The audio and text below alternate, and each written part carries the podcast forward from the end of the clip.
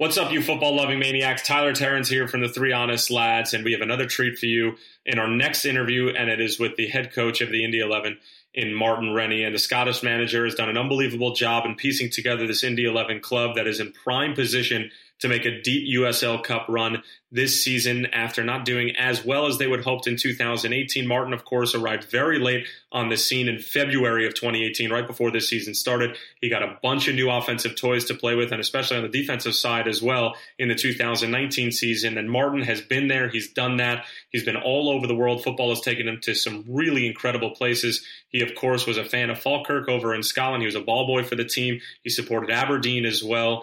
He came over to the United States. He coached PDL with the Cascade Surge, Cleveland City Stars, then, of course, with the Carolina Railhawks before moving north of the border with the Vancouver Whitecaps, then ended up in South Korea before he eventually came back to the United States. But Martin talks about all of his experiences and where they've led him today tactics within the Indy 11 and where they are this season. So many different stories, and Devin Kerr and I had an unbelievable time chatting with Martin. We wish him nothing but the best of luck in the U.S. Open Cup and, of course, in the rest of the 2019 USL Championship season. We hope you enjoyed the interview as much as we did. So, without any further ado, Martin Rennie, the head coach of Indy 11.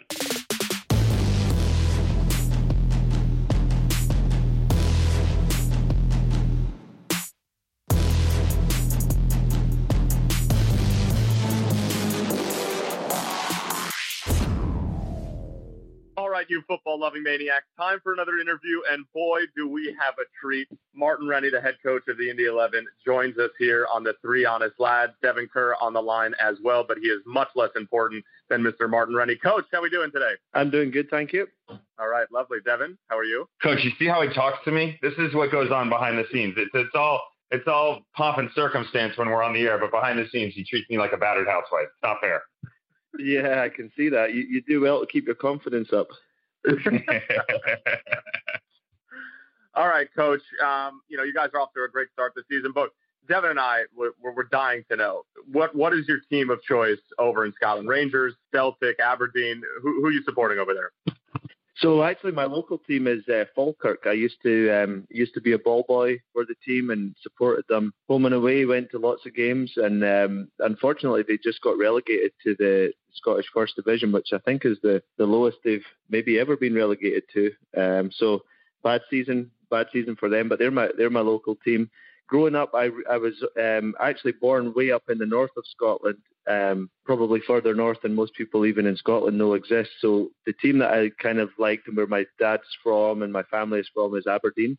So when I was growing up, Sir Alex Ferguson was the coach, and uh, he wasn't Sir Alex at that point, but uh, Aberdeen won games against Bayern Munich, Real Madrid, things like that to win European trophies, and they they were beating Rangers and Celtic to win Scottish League titles and trophies. So they're they're an important team for me as well. But uh, Falkirk is the team that I really followed because when we moved when I was about 10 years old, that was my local team and, and I supported them uh, and still do.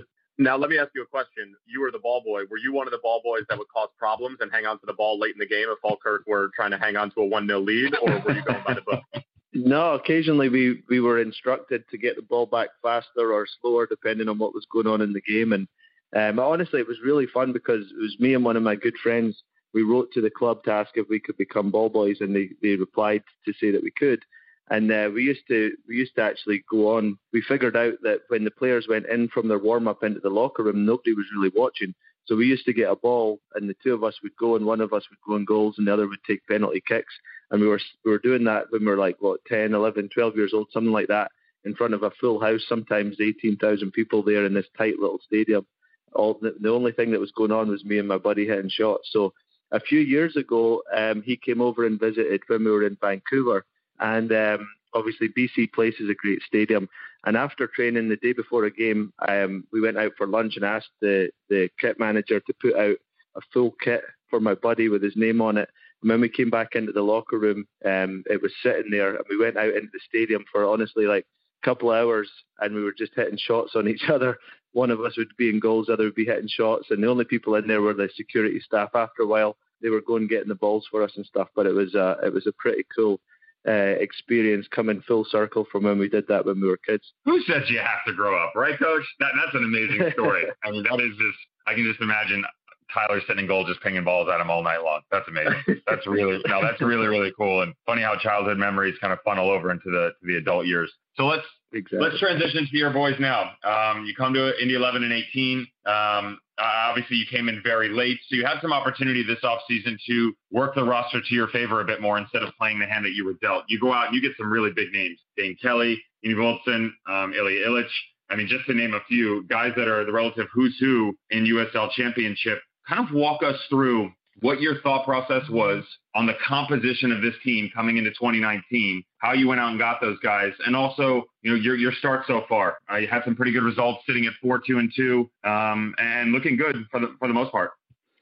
Yeah, so I think you know coming into the season last season, um, it was the first time I'd been coaching in the USL for a long time, and it was the first time I'd been coaching in the US for a long time.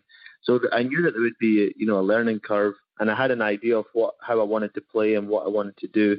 Um, but as you say, we, we did arrive late in terms of signing players and building a roster, so it was quite difficult um, to build the group exactly the way we wanted to. But the guys who we had did, did a great job and, and did the best that they could with, with what we had. And probably around the middle of the season, we really started working on right how how do we want this team to play? Who do we need to try to get to come here? Started identifying who, who those players would be um, watched them obviously because we were playing against them and we were um, scouting games, you know, regularly um, in preparation. So we had a really good idea of the type of players that we wanted, and we also had an idea of the style of play that we thought would be successful in the USL. So one of the things I've noticed, and it's a modern trend in soccer anyway, is that teams are quite vertical and quite central.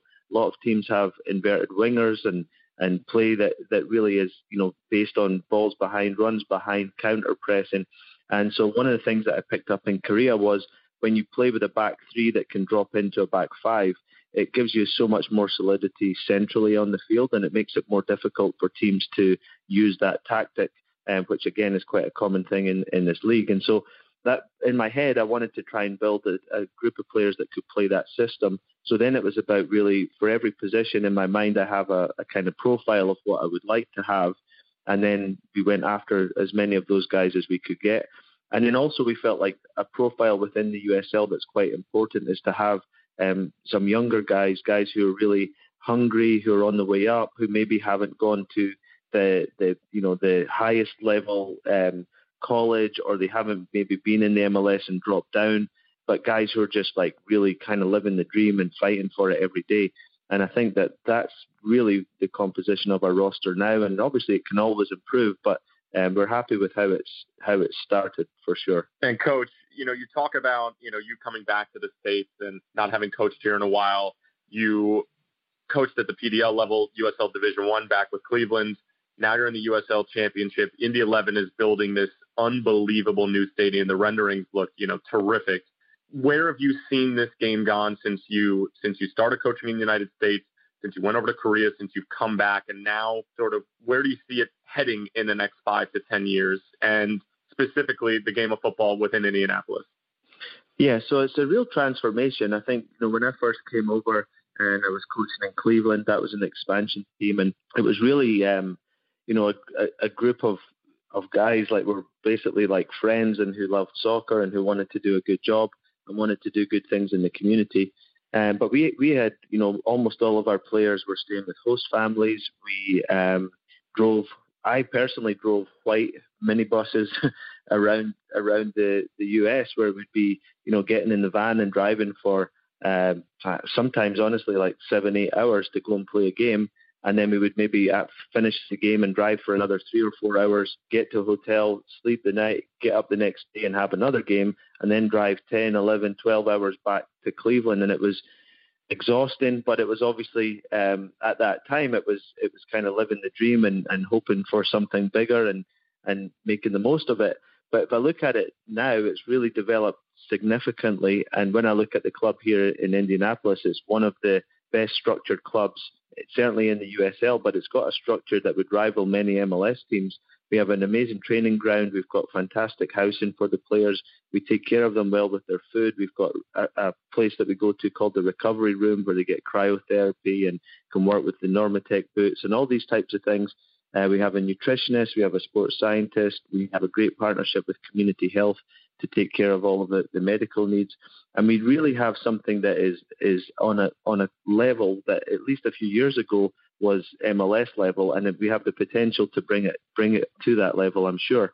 Um, in terms of this club here, I think that we have a very ambitious owner, and we have a you know a state in Indiana that has had success over the years in soccer, especially if you look at IU, Notre Dame, for example.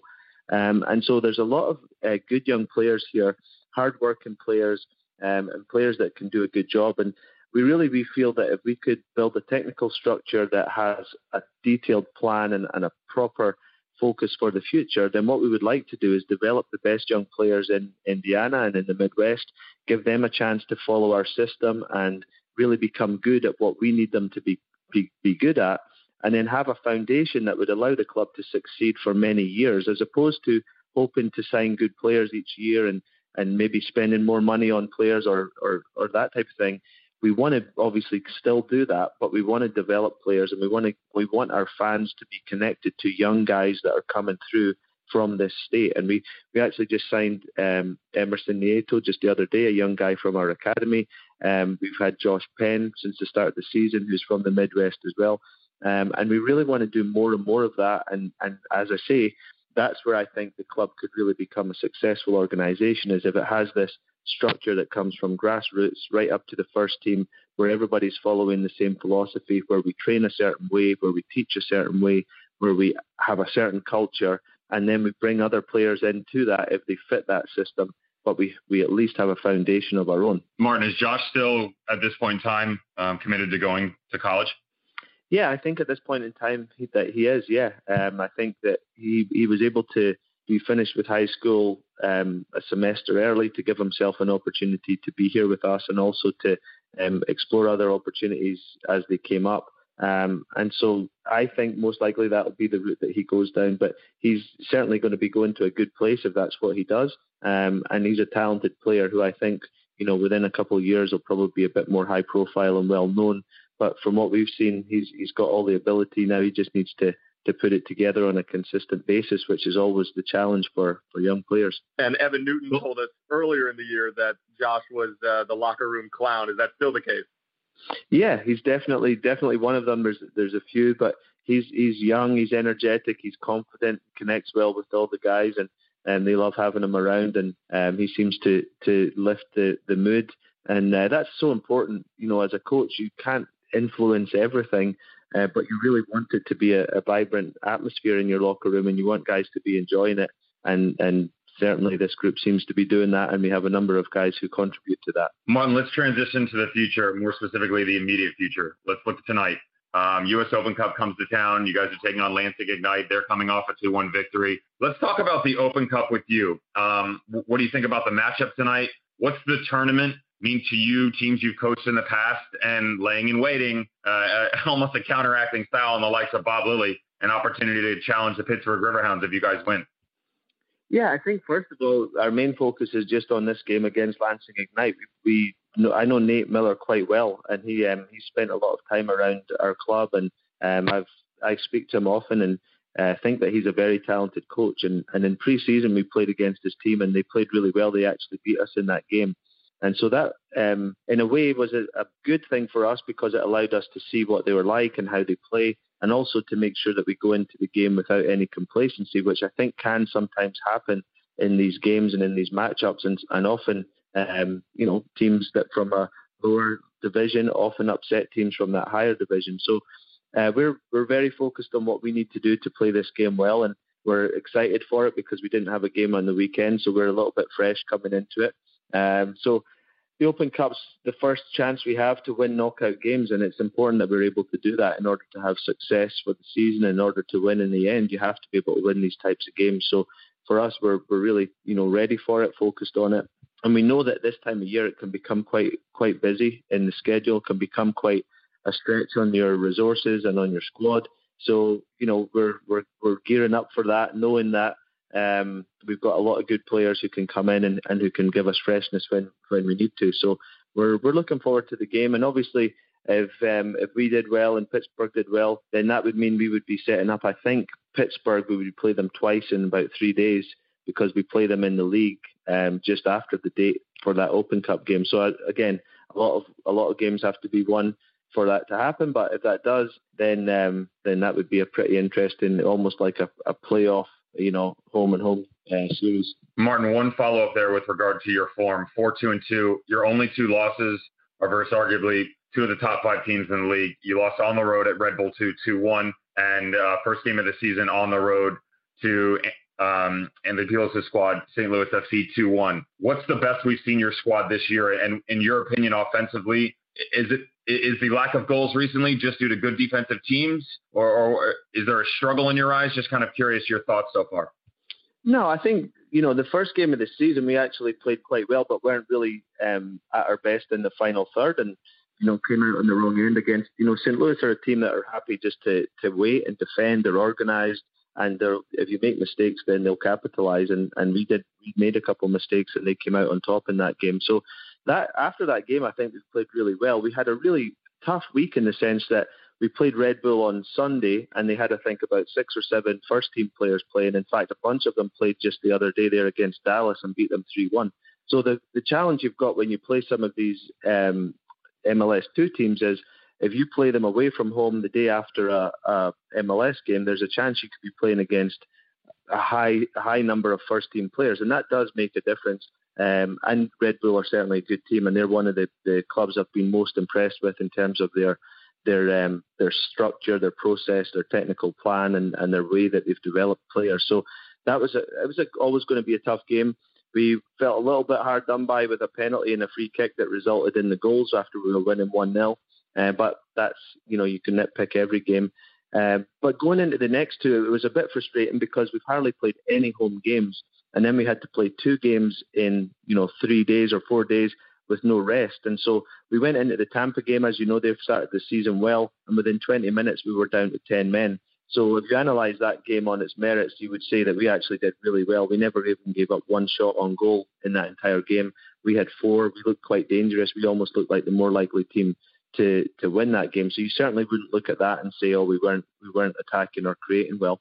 And in the next game, it was again literally two days to recover against North Carolina, and we again we just come off that playing almost an entire game with 10 men, and that takes a lot of energy out of you. You know, you've done that, I'm sure, at times yourself, and you, you really have to work in that 10 man system, and then it takes a lot out of the legs for the next day. And one of the challenges that we've had early in the season is that Ilya Ilic and Eugene Starikov have been out injured, and these would be the types of weeks where you play three games in six days that you really have to have those kind of guys because they bring in the energy in the final third, which when we played North Carolina, that was the only thing missing was just that final touch, that final pass. And I think you've seen in the games that we've played outside of that that we've been dynamic, we've been dangerous, we've created a lot of chances, we've pressed well, we've possessed well.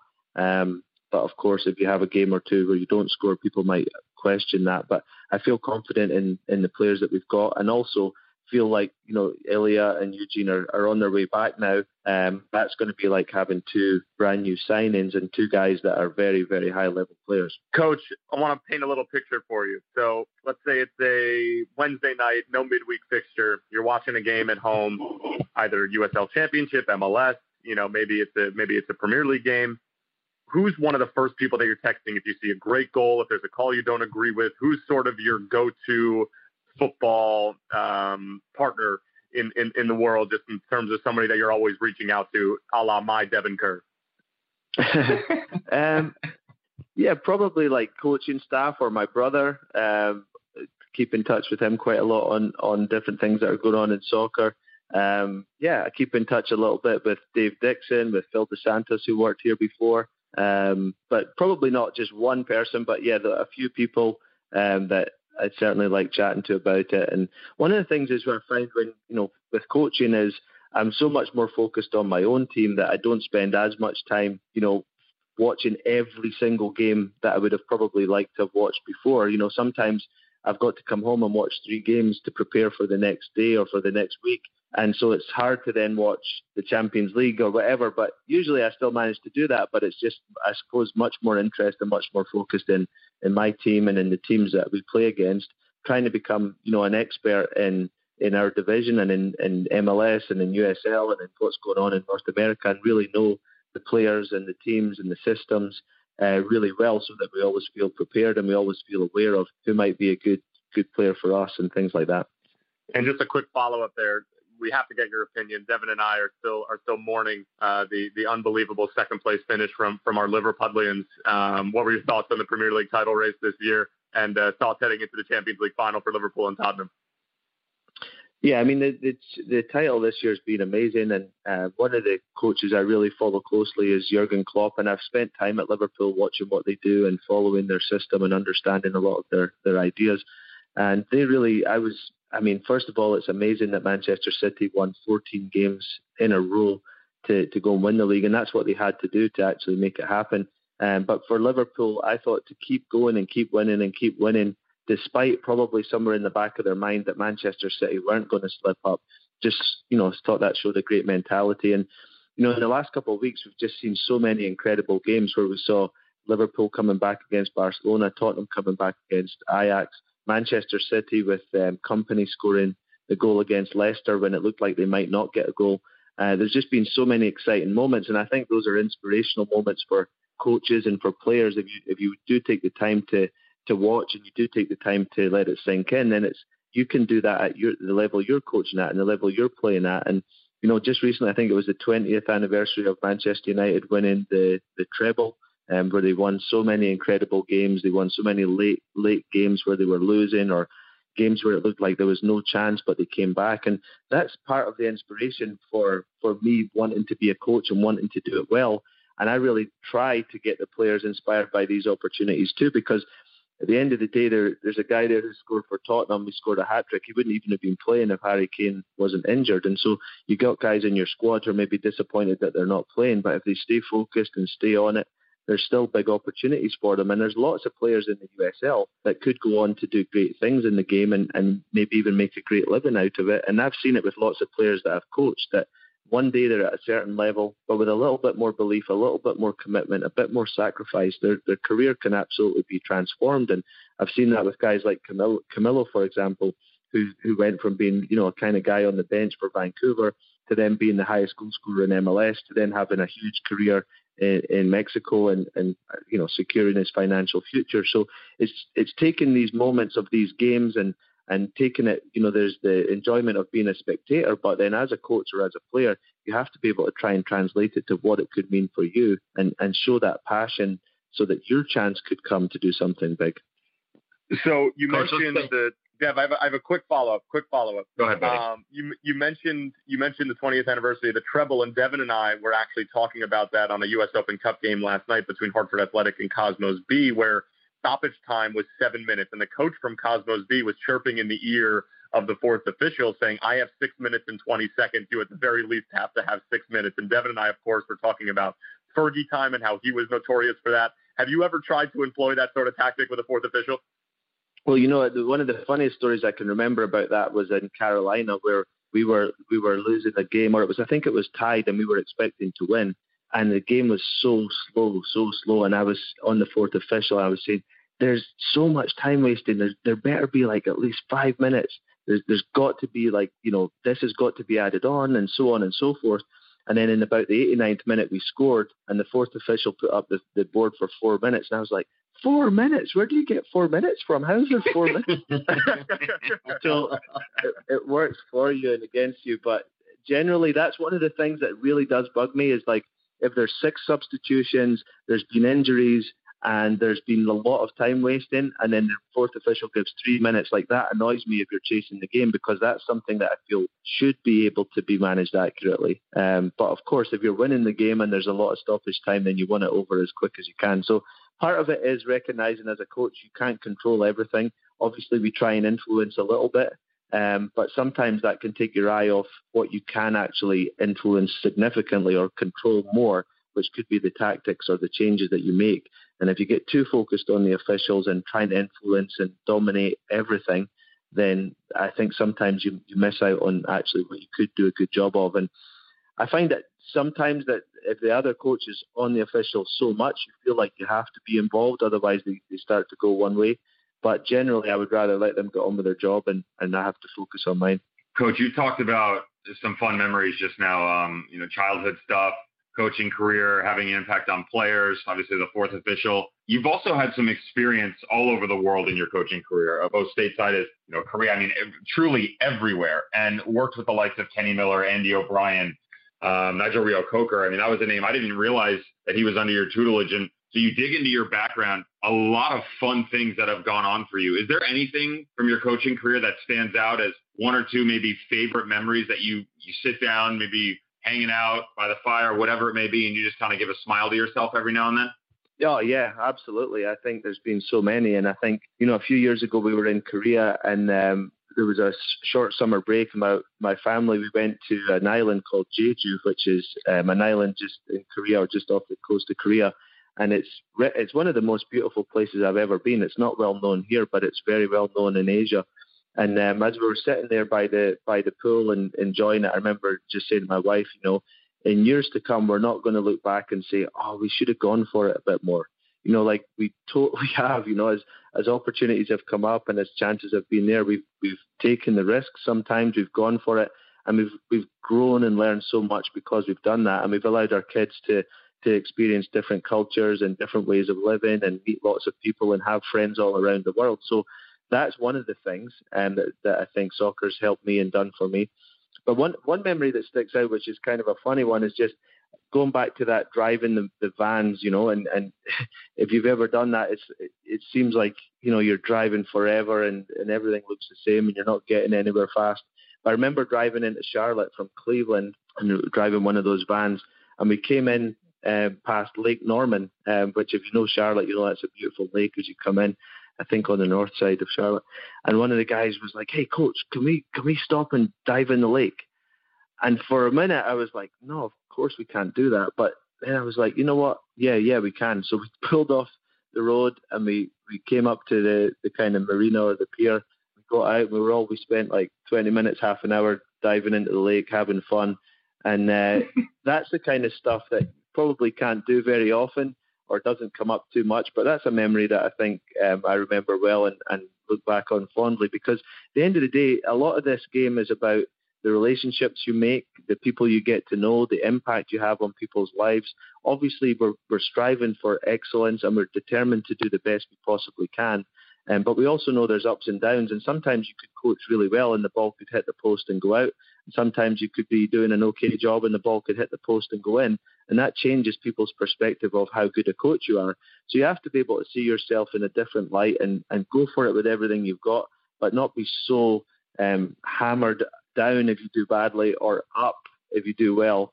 Um, and and that's a big thing that I've learned as I've as I've been a coach now for about 14 years in all these different places, and hopefully matured and grown a lot as a person. Coach, have you um, employed any of your your coaching expertise on your kids? I don't know how old they are, if they're playing or not. I'm always quite curious when guys are, are players or coaches and they have children, how that affects their kids going forward.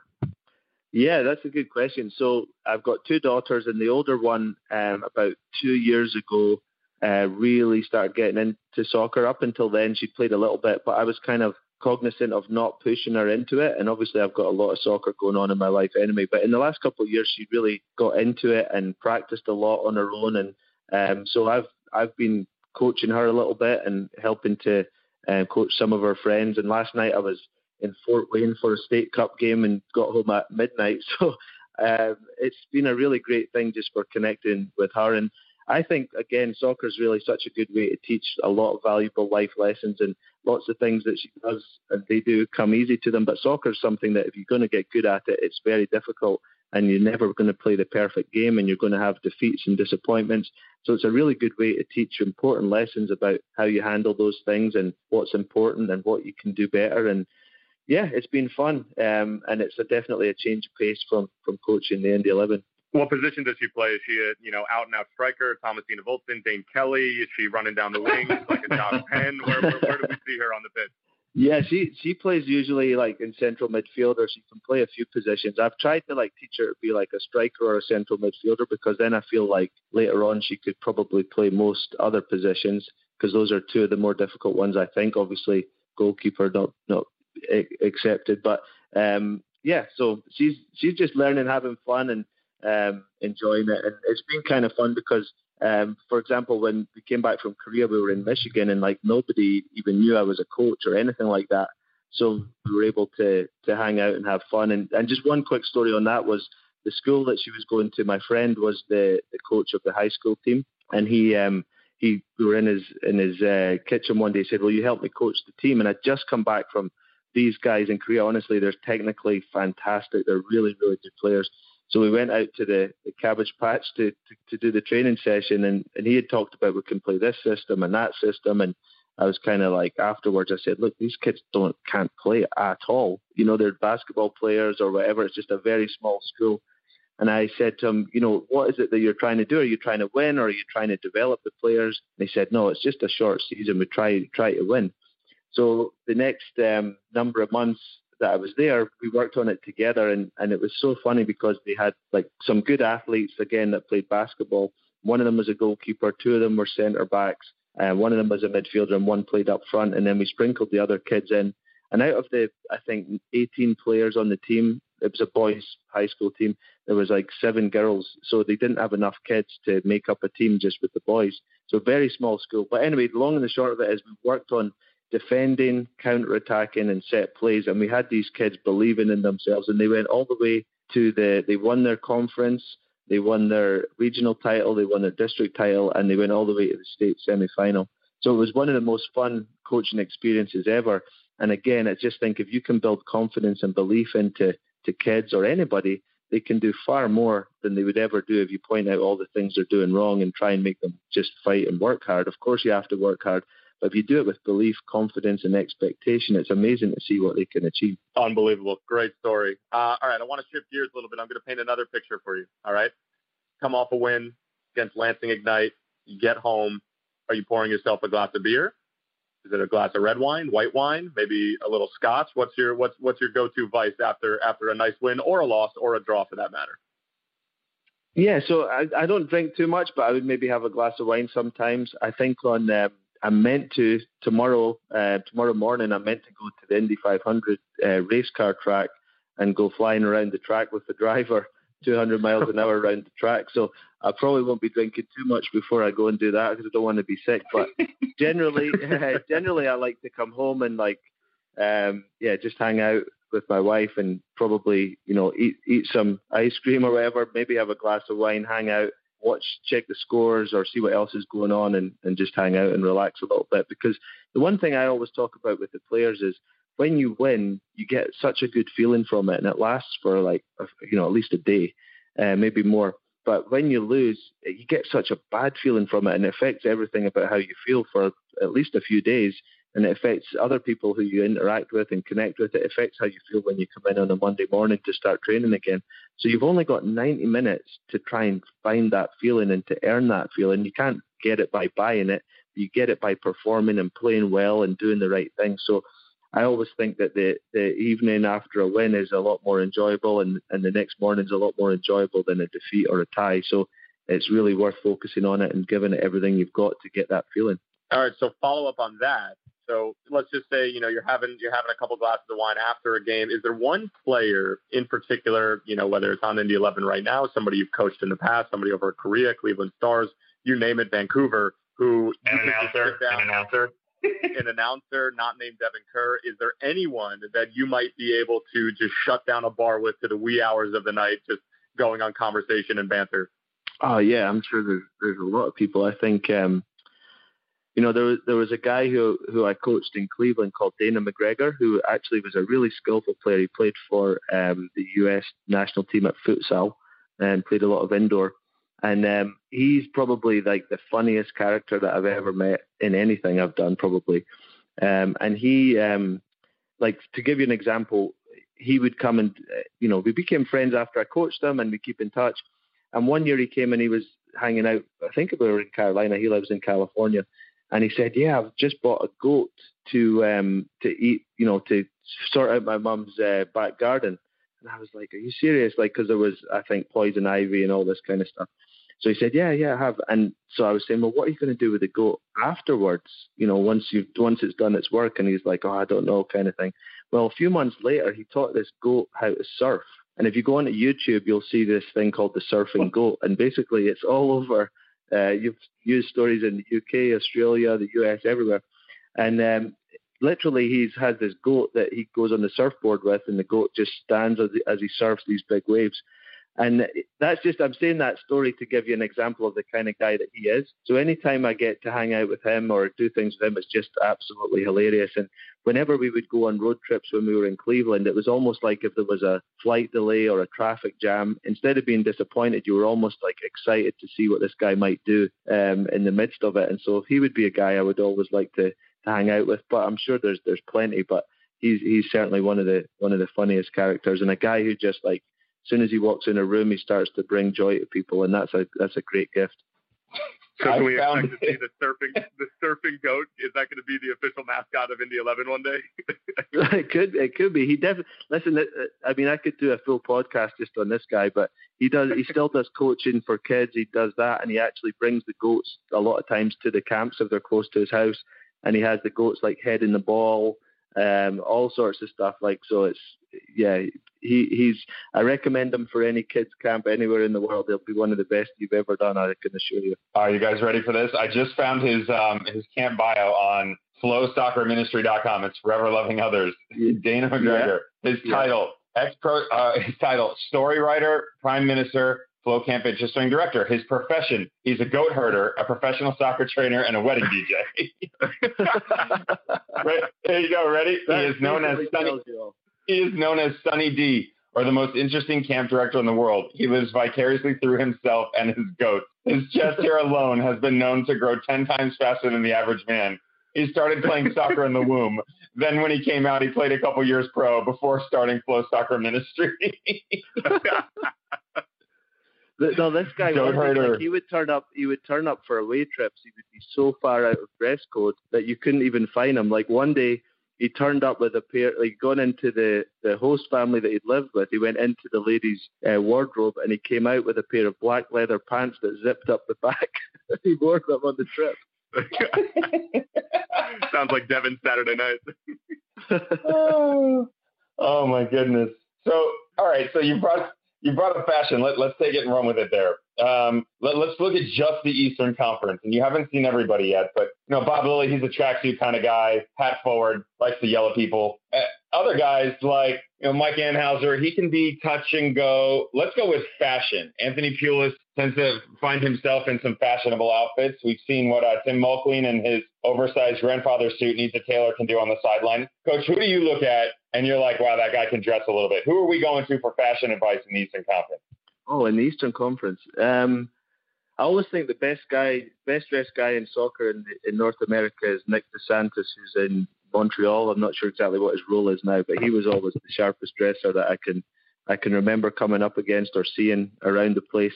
Um, but yeah, I think I think Anthony Pulis does it does a good job, and um, he's more like the casual kind of smart look, a little bit like maybe Guardiola or someone like that. Um, you know, it's interesting. When I was in Korea, the company that owned the team was a big fashion company, and they owned um, all sorts of shopping malls, all sorts of retail outlets, hotels, resorts.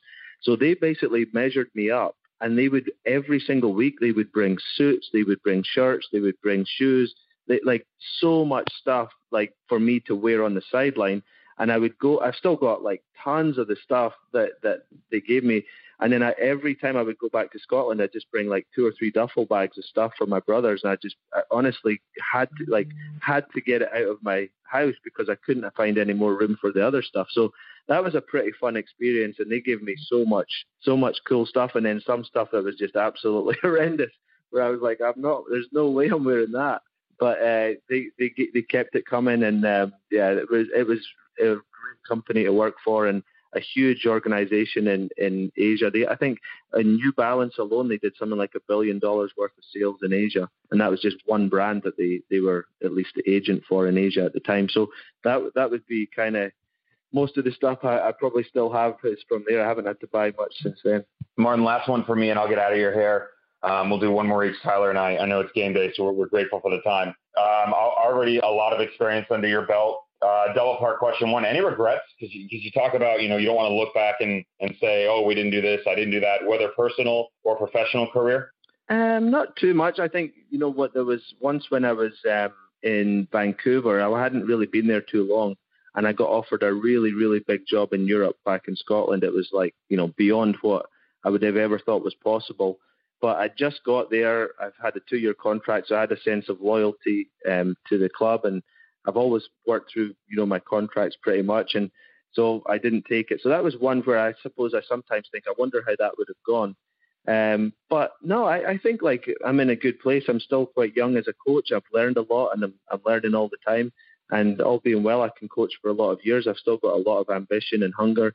And I look at, you know, certain decisions that maybe I could say, oh, I would do that differently now. Well, that's in hindsight, I would do that. So I wouldn't have been able to learn that without going through it myself. And so um, I, I don't think there's there's too much. I think in terms of coaching games, there's always just there's, you know, there's four or five games, if I could say, out of my whole career, if those were wins instead of losses, that would be transformational. If you think about Jurgen Klopp, if you could say to him, hey, you can take five games that you didn't win and you can, we'll turn them into a win. Think about what that would do for the number of trophies he's actually won. So that might be the the one thing if I could make a, an adjustment, I would. But those aren't really regrets. Those are just hopefully ways of, of learning and improving so that when I get to those situations in the future, I can be better prepared and execute more effectively. All right, coach. Last one. Again, we thank you so much for your time. Two part question. We want a prediction on the Champions League final between Liverpool and Tottenham on June 1st. And then second, Indy 11, you know, come November, they're coming out of the Eastern Conference. You guys are in a USL Cup final right now. And I don't know how much you've been able to see the Western Conference. Who do you see coming out of the West? Ah, you know what? That's a good question. Um, I think the the um, prediction for the Champions League final is so difficult because you've got two teams that are both both very good teams that have come off incredible wins to actually get to the final. I feel a little bit like if Liverpool don't win, then there comes a point where Jurgen Klopp's going to start going like, "What's going on?" Because he's lost a lot of finals and a lot of kind of, you know, like the weekend where he could have won the league but didn't win the league. Um, and Tottenham coming back the way they did with you know the last kick of the ball pretty much to get to the final. Obviously, their their tails are up and their expectations are up. But I think Liverpool Liverpool will win this one. Um, but I wouldn't be shocked at all if Son does something good for Tottenham and ends up stealing the game. I remember when he signed for Tottenham, I told uh, a couple of Tottenham supporters that this guy is going to be really really good for you and they were like, "No, nah, he won't be. He won't be up to the mark." But he's gone on to prove what a great talent he is. And there's a lot of guys like him um, in Korea, maybe not quite as good, but a lot that are very close. And so he's a guy that even if the game isn't going Tottenham's way, he's who could cause a problem and make something happen. So I'm going to go with Liverpool, but I wouldn't wouldn't be too surprised if if Tottenham come out on top. In terms of the West Coast, so far I haven't really followed it closely enough to really say, oh, I think this team is is the strongest. Um, and I also think that as the season goes on, it's not necessarily the team that's at the top right now that will end up being at the top. I think last season Orange County took about eight or nine games to get going, and then they became a very strong team. I think Phoenix obviously have big investment and a lot of a lot of very talented players, so you would always be thinking that they might come good. So probably be maybe someone like Phoenix, but again, I really haven't followed it closely enough. I, I know the East Coast very well and follow it very closely, but as the season goes on, I start to look at the West a little bit more. But my priority right now is is our team and the, the way that we want to play and making sure we're prepared for every game to do it. All right, Coach. Thank you so much um, coming on the pod. We really appreciate it. Just a forewarning. Austin da Luz from North Carolina FC came on this pod in the following game. He got a red card and got sent off. Um, so if you have any bad luck in the next coming games, you can thoroughly blame us and we'll take it on the chin, and that's okay. No, no problem. I'll, I'll be careful what I say for sure. Thank you so much, Coach. Appreciate it. All right. Thanks, guys. Nice to talk to you. Thanks, Coach. You're welcome.